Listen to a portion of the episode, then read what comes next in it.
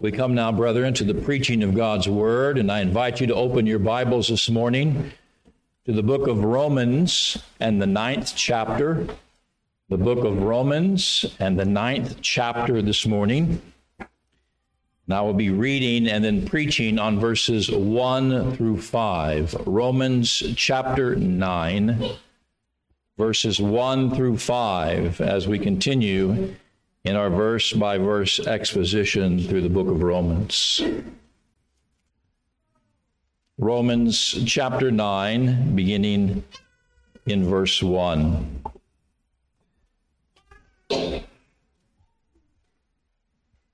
Here the Apostle Paul writes under inspiration of the Spirit I am speaking the truth in Christ, I am not lying.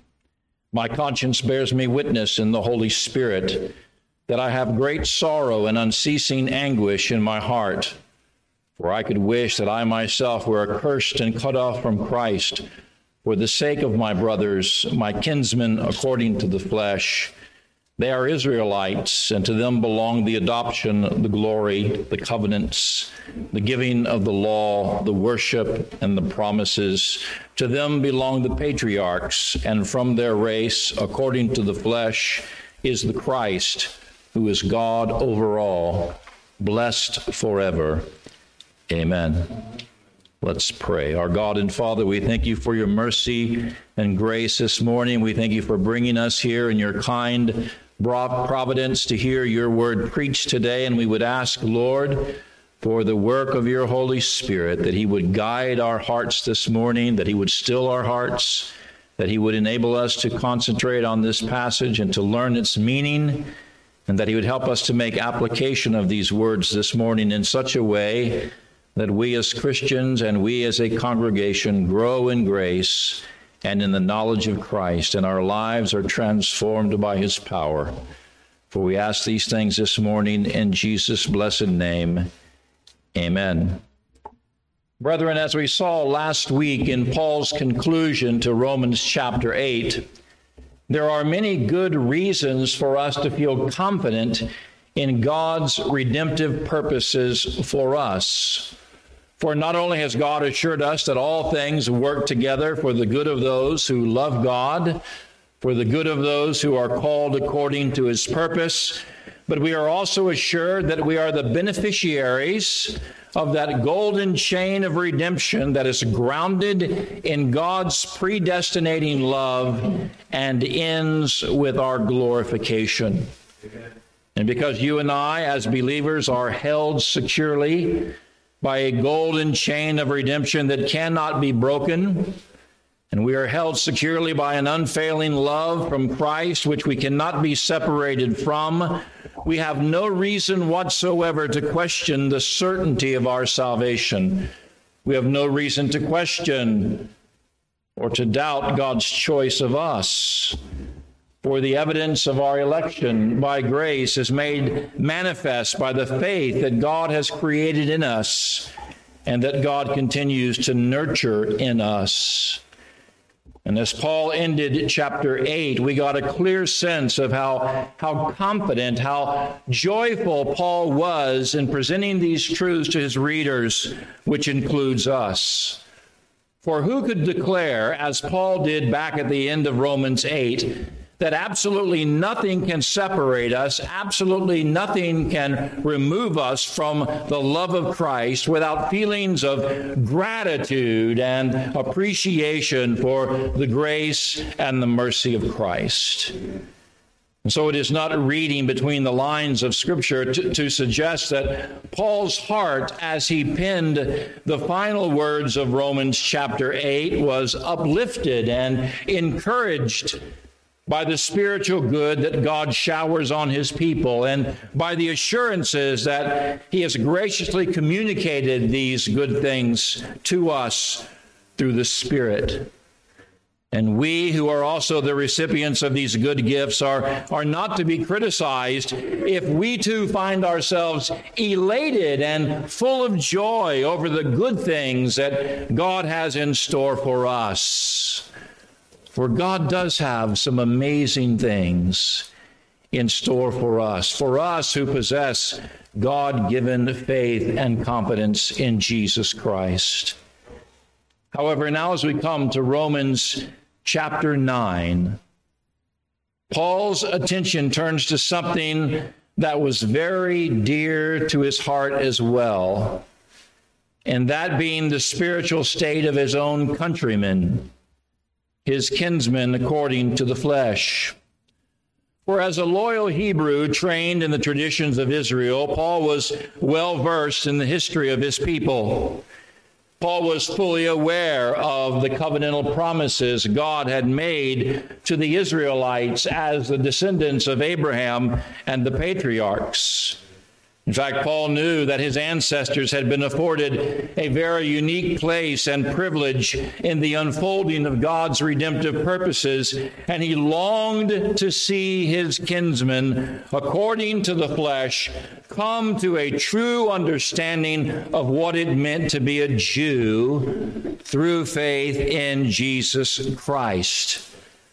Well, you'll recall that Paul declared back in Romans chapter 2, verses 28 and 29, that no one is a Jew who is merely one outwardly, nor is circumcision outward and physical, but a Jew is one who is inwardly, and circumcision is a matter of the heart by the Spirit and not by the letter. And so Paul was proud to identify with his people he longed to see them saved. He longed to see a spiritual transformation taking place in their lives. And he believed that he, Paul, was proof that God would redeem from among the physical descendants of Abraham a multitude for the honor and glory of Jesus Christ. And yet, as we will see this morning, Paul was also painfully aware that the overwhelming majority within Israel not only rejected Christ as their Messiah, but they remained zealous in ignorance and they refused the righteousness that God demanded of them through faith in Jesus Christ. In fact, Paul declares this in Romans chapter 10, verses 2 and 3, which, Lord willing, we'll get to eventually, because Paul was not in the dark about the sad spiritual state of his kinsmen, but rather Paul was grieved over it.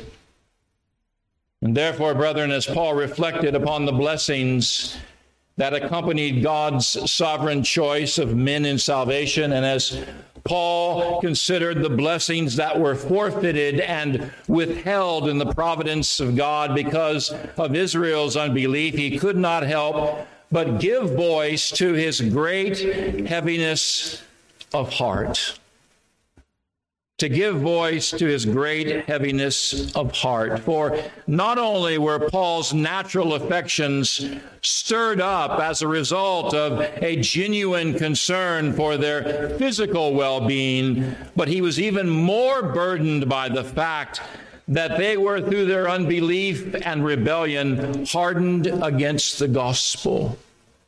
They were hardened against the one, namely Christ, who could save them. So Paul begins this ninth chapter of Romans in a way that might seem strange after such a joyous rehearsal of God's victory at the end of chapter 8, but in a way that also reveals the honesty, the integrity, and the intensity of his feelings for his fellow kinsmen. In fact, as we examine Paul's words here, especially in verse 1 of Romans 9 this morning, it becomes clear that Paul is speaking here as if he were testifying under oath in a court of law. I want you to notice that. He's speaking here as though he's testifying in a court of law under oath.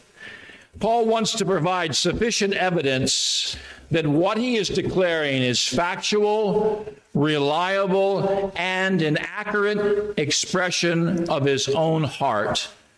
Men cannot see the heart, but the Holy Spirit can. Paul wants us to see that the Holy Spirit will bear witness to what he is saying. Let us note here in verse 1 that Paul first speaks to his own honesty in this matter of the heart. For in matters of our hearts, which are, by the way, very wicked, our hearts are wicked, and who can know them?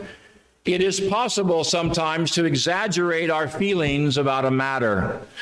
It is possible sometimes to twist the truth in an effort to make our own case sound more convincing.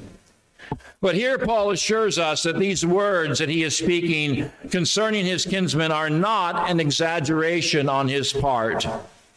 They are not creatively conceived merely to win sympathy for his people, but rather Paul's words here are guided by the truth as revealed in Scripture, and his words are centered in Christ Jesus. Paul writes here in verse 1 of chapter 9, notice this I am speaking the truth in Christ.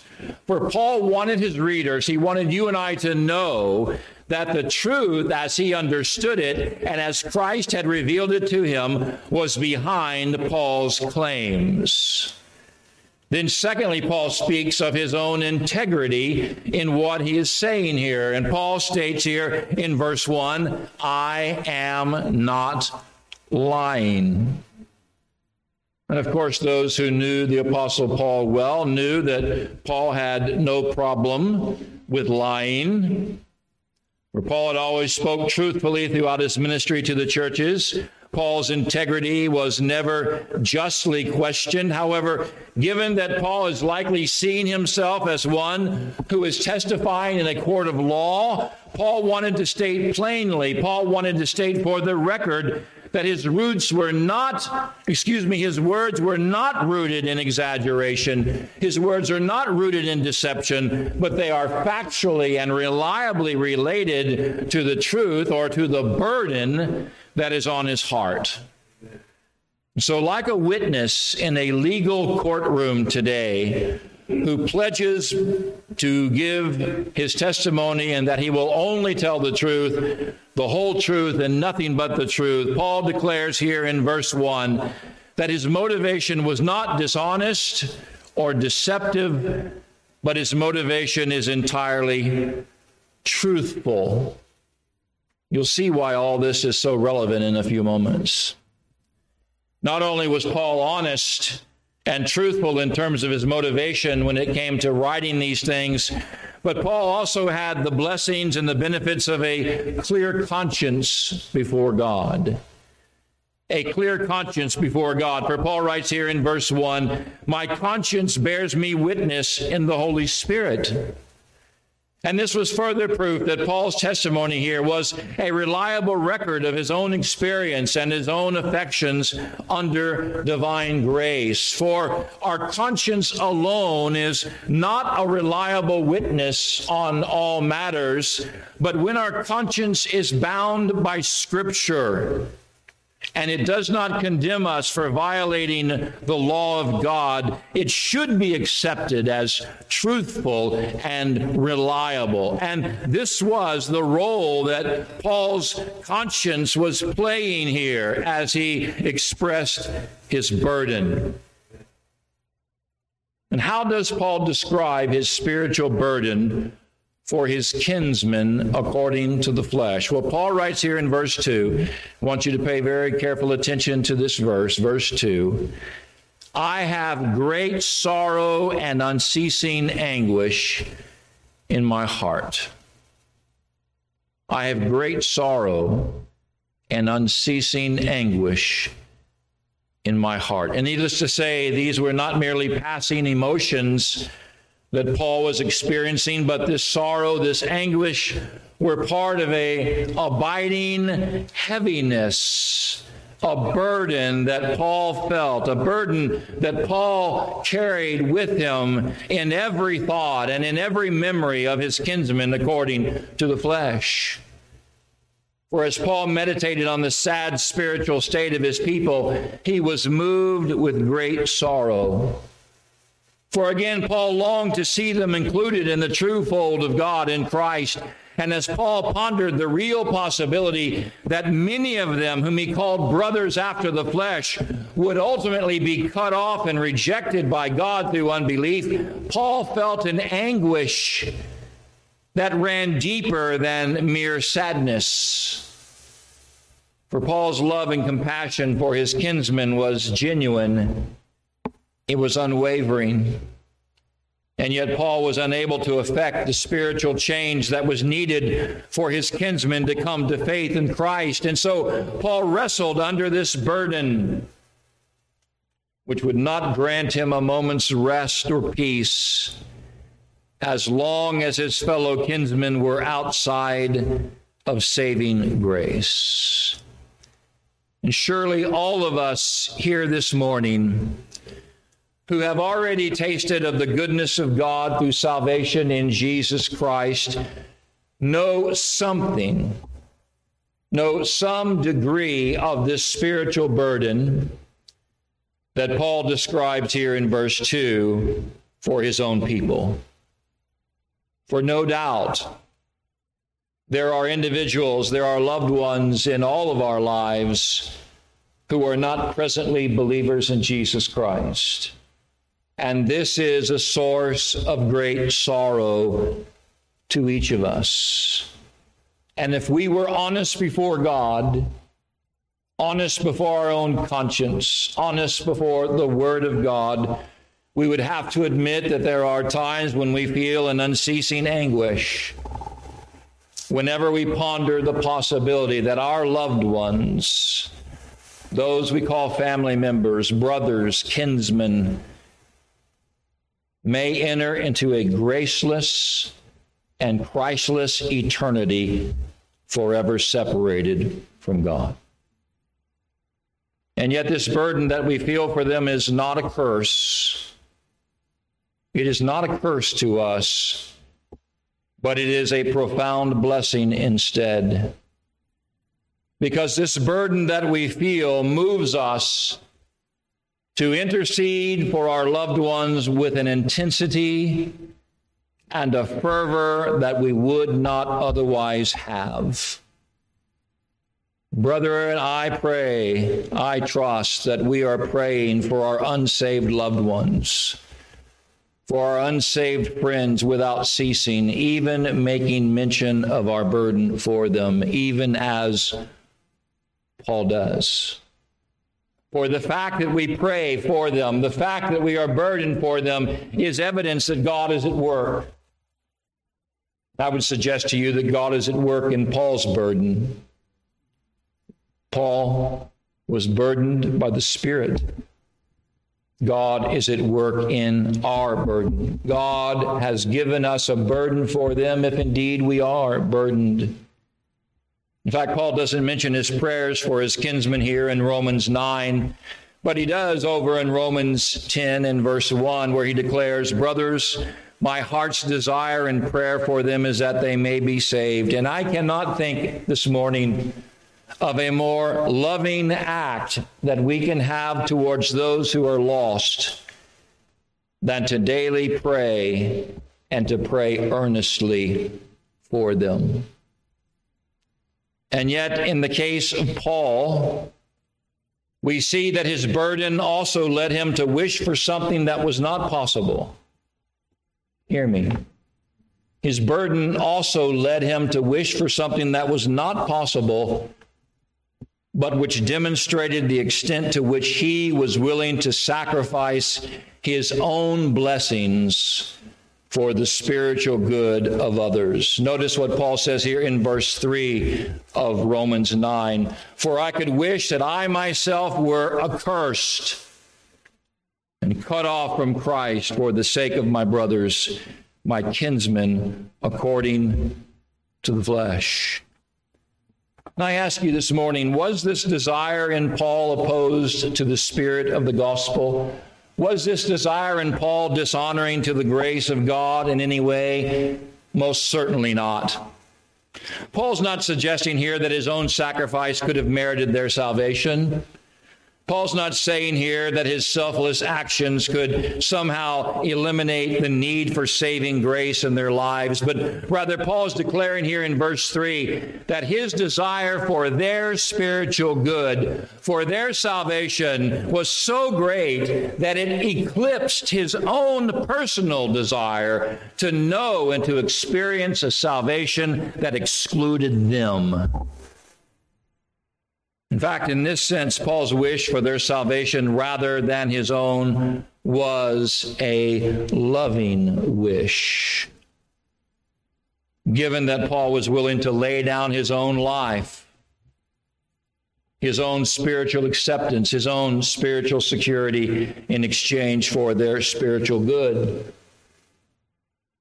Not only that, but this wish on Paul's part here also revealed his true heart as a spiritual shepherd as well. For a good shepherd lays down his life for the sheep. Is that not right? A good shepherd lays down his life for the sheep. And so it really should not surprise us that the Apostle Paul, like other faithful shepherds before him, was willing to be accursed from God so that others in the fold, or who he wished would be in the fold, might be accepted. In fact, some Bible commentators have pointed to Paul's striking similarity here to, to Moses in this respect, who we considered in Sunday school in a similar narrative this morning. For when Moses, the shepherd of Israel, was confronted with the unbelief and rebellion of the children of Israel in Exodus 32, and he feared that they would be consumed for worshiping the golden calf. Moses prayed in verses 31 and 32 Alas, this people has sinned a great sin. They have made for themselves gods of gold. But now, addressing the Lord, Moses says, If you will forgive their sin, but if not, Please blot me out of your book which you have written. And these words express, in essence, the same wish that the Apostle Paul had. And so, like Moses, Paul expresses a radical sacrificial wish here in verse 3, which God would never permit due to his redemptive purposes in Jesus Christ, but it was a wish that demonstrated how much Paul was willing to put the needs of others whom he loved before his own. And in this sense, it was a wish that speaks to that kind of heart that loves its neighbor and wishes him good then not only do we see the honesty, the integrity, the intensity behind Paul's burden for his unbelieving kinsmen, but we also find here in the rest of our text, verses 4 and 5 of Romans 9, the reasons why Paul believed that their unbelief and their lost estate was so tragic. And believe me, brethren, it was tragic. And of course, the lost estate of all men is tragic as well. Notice here, Paul lists a number of privileges that his kinsmen, according to the flesh, had received in the kindness of God that should have led them to repentance and faith. In fact, you may recall that the Apostle Paul asked the Jews a question back in Romans chapter 2 and verse 4, he says, Do you presume on the riches of his kindness and forbearance and patience, not knowing that God's kindness is meant to lead you to repentance? For their refusal to repent and to believe in the gospel was manifest proof that mere spiritual privileges alone are not a guarantee that we are accepted and approved of God. Mere spiritual privileges alone are not a guarantee that one is accepted and approved of God. And if a person trusts in these privileges or feels entitled to God's favor simply because they have or enjoy certain privileges, then they are not only ignorant of the grace of God in Christ, but they are deceived as to the true spiritual state of their souls. So the fact that Paul's kinsmen, according to the flesh, possessed these spiritual privileges, but they did not repent, nor did they submit to Christ as a sign of their belief, grieved Paul deeply. And what were these spiritual privileges that they had? Well, I want you to notice this morning that Paul lists eight privileges eight privileges. And let me just mention and comment on them very briefly before I close. First, Paul mentions that they were Israelites. They were Israelites, his kinsmen according to the flesh. And this simply means, this simply emphasizes the fact that they were the descendants of Abraham, and more specifically, they were of the offspring of Jacob, whose name had been changed to Israel. Because they were of the offspring of Israel, they were given a unique place in redemptive history. A very unique place. And yet, merely because they had Israel as their father as after the flesh, did not ensure their salvation. Just because Israel was their father after the flesh did not ensure that they would be redeemed. And of course, the same could be said of any individual today whose father walked with God, and yet this individual t- does not. In fact, it grieves me, brethren, as a pastor, when I sometimes witness to lost people and they tell me that their hope is placed in someone within their own family, maybe a grandfather or a father who was faithful to God, and they feel entitled to God's favor because of someone within their own family, your grandfather's faith will not save you. Your father's faith, your grandmother's faith will not save you. You may have privileges because of their faith. The blessings of God may have trickled down or showered down on you because of what they did, but that is not the assurance that you're saved. Then, secondly, Paul states that to them belonged the adoption. To Paul's kinsmen in the flesh belonged the adoption. And most likely, Paul's not referring here to spiritual adoption because being of the offspring of Israel never entitled them to acceptance with God through Christ. But rather, Paul is referring here to those things which were related to their external inheritance, such as the promises that entitled them to the physical land of Canaan. Canaan was promised by God to the Israelites, and yet those promises never guaranteed that the Israelites would enter into the celestial city of God by faith. Then, thirdly, Paul mentions here in verse 4 of Romans 9 that the Israelites, by way of privilege, received the glory. And I find this one especially interesting. Maybe you will as well. They'd received the glory, and by this, most likely, is a reference to the fact that God had manifested his glory among them repeatedly throughout their history. For first in the tabernacle, and then in the temple, especially in the inner sanctuary of the temple, the visible splendor of God had been revealed and displayed again and again so that the Israelites could say that God had moved among them. And yet, having God among them on many occasions was not a guarantee was not the assurance that they would fear God and serve Him. And let me just say to you this morning the same is true today. Men can claim that the glory and power of God has been revealed in them.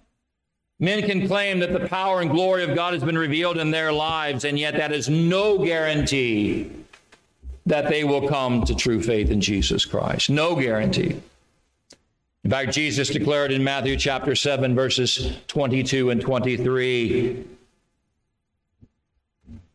that many will say to him, Lord, Lord, Did we not prophesy in your name and cast out demons in your name and do many mighty works in your name?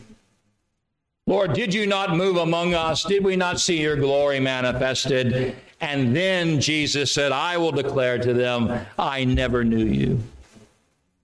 Depart from me, you workers of lawlessness. For an individual, a race of people can claim that God is with them. And yet Christ's assessment may be entirely different. Then, fourthly, the Apostle Paul states here in verse 4 that the Israelites were privileged because to them were the covenants. To them were the covenants. And most likely, Paul is referring here to the Abrahamic and the Mosaic covenants since they were the principal covenants given to Israel, and they held out special privileges to Israel if the people obeyed them. And yet, simply receiving these covenants and being under their provisions was not a guarantee that a man would receive what those covenants ultimately pointed to, and that is the need for redemption through Christ. In fact, these covenants, at their best, simply prepared the Israelites for the gospel. But these covenants that I just mentioned were not the equivalent of the gospel, which can only be received through saving faith in Christ. Then, fifthly, Paul states that the Israelites had been uniquely blessed through the giving of the law through the giving of the law, for the law revealed to the Israelites the moral character of God. In fact, we talked about that in Sunday school this morning as well. And through the law came the knowledge of sin, which was a good thing, which was a blessing. And yet, as we have already considered back in Romans 3 and Romans 4, no man, not even a descendant of Israel, can be justified through the deeds of the law. To trust in the law for one's justification is to deny one's need for Christ. Then, sixthly, Paul mentions here in verse 4 that the Israelites were privileged because to them was given the proper way to worship the proper way to worship. For while other nations were worshiping false gods and incurring wrath, the Israelites were blessed to have their ceremonial and sacrificial system of worship, which honored the one true God and which ultimately pointed to the sacrifice of Christ. And yet, while Israel's worship pointed them away from and out of pagan idolatry, the children of Israel either failed to observe God's worship properly or they trusted in their forms of worship rather than in the one who was at the very center of their worship, Christ. In fact, Israel demonstrated that it's possible to follow the letter of worship and yet not worship in the manner that God has commanded. Did you hear that? It's possible to follow the letter of worship and yet not worship in the way or manner that God has created. Then, seventhly, Paul states here at the end of verse 4 that to the Israelites were given the promises the promises. And no doubt Paul has in mind here not the promises concerning the land, not the promise of Israel's occupation of Canaan, but the promises of the coming Messiah and of his future kingdom. For interwoven through the institution of the covenants and in the giving of the Mosaic law, God gave Israel glimpses of the Messiah in Scripture.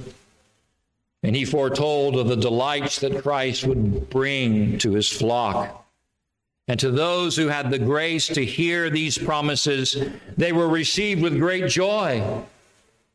And yet many heard them and did not appropriate them by faith.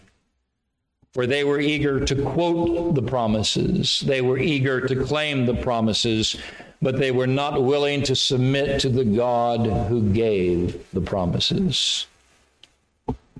And of course, the same is true today.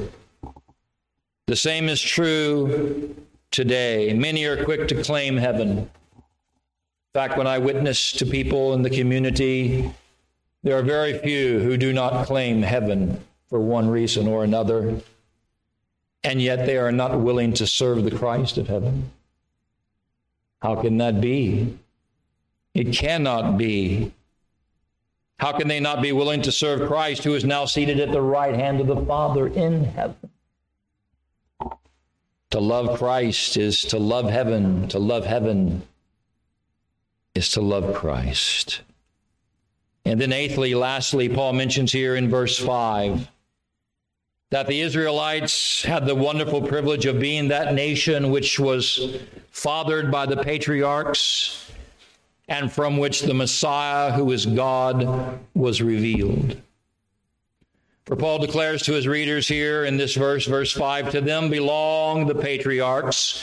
Who are they? The heroes of our faith. And from their race, according to the flesh, is the Christ who is God over all.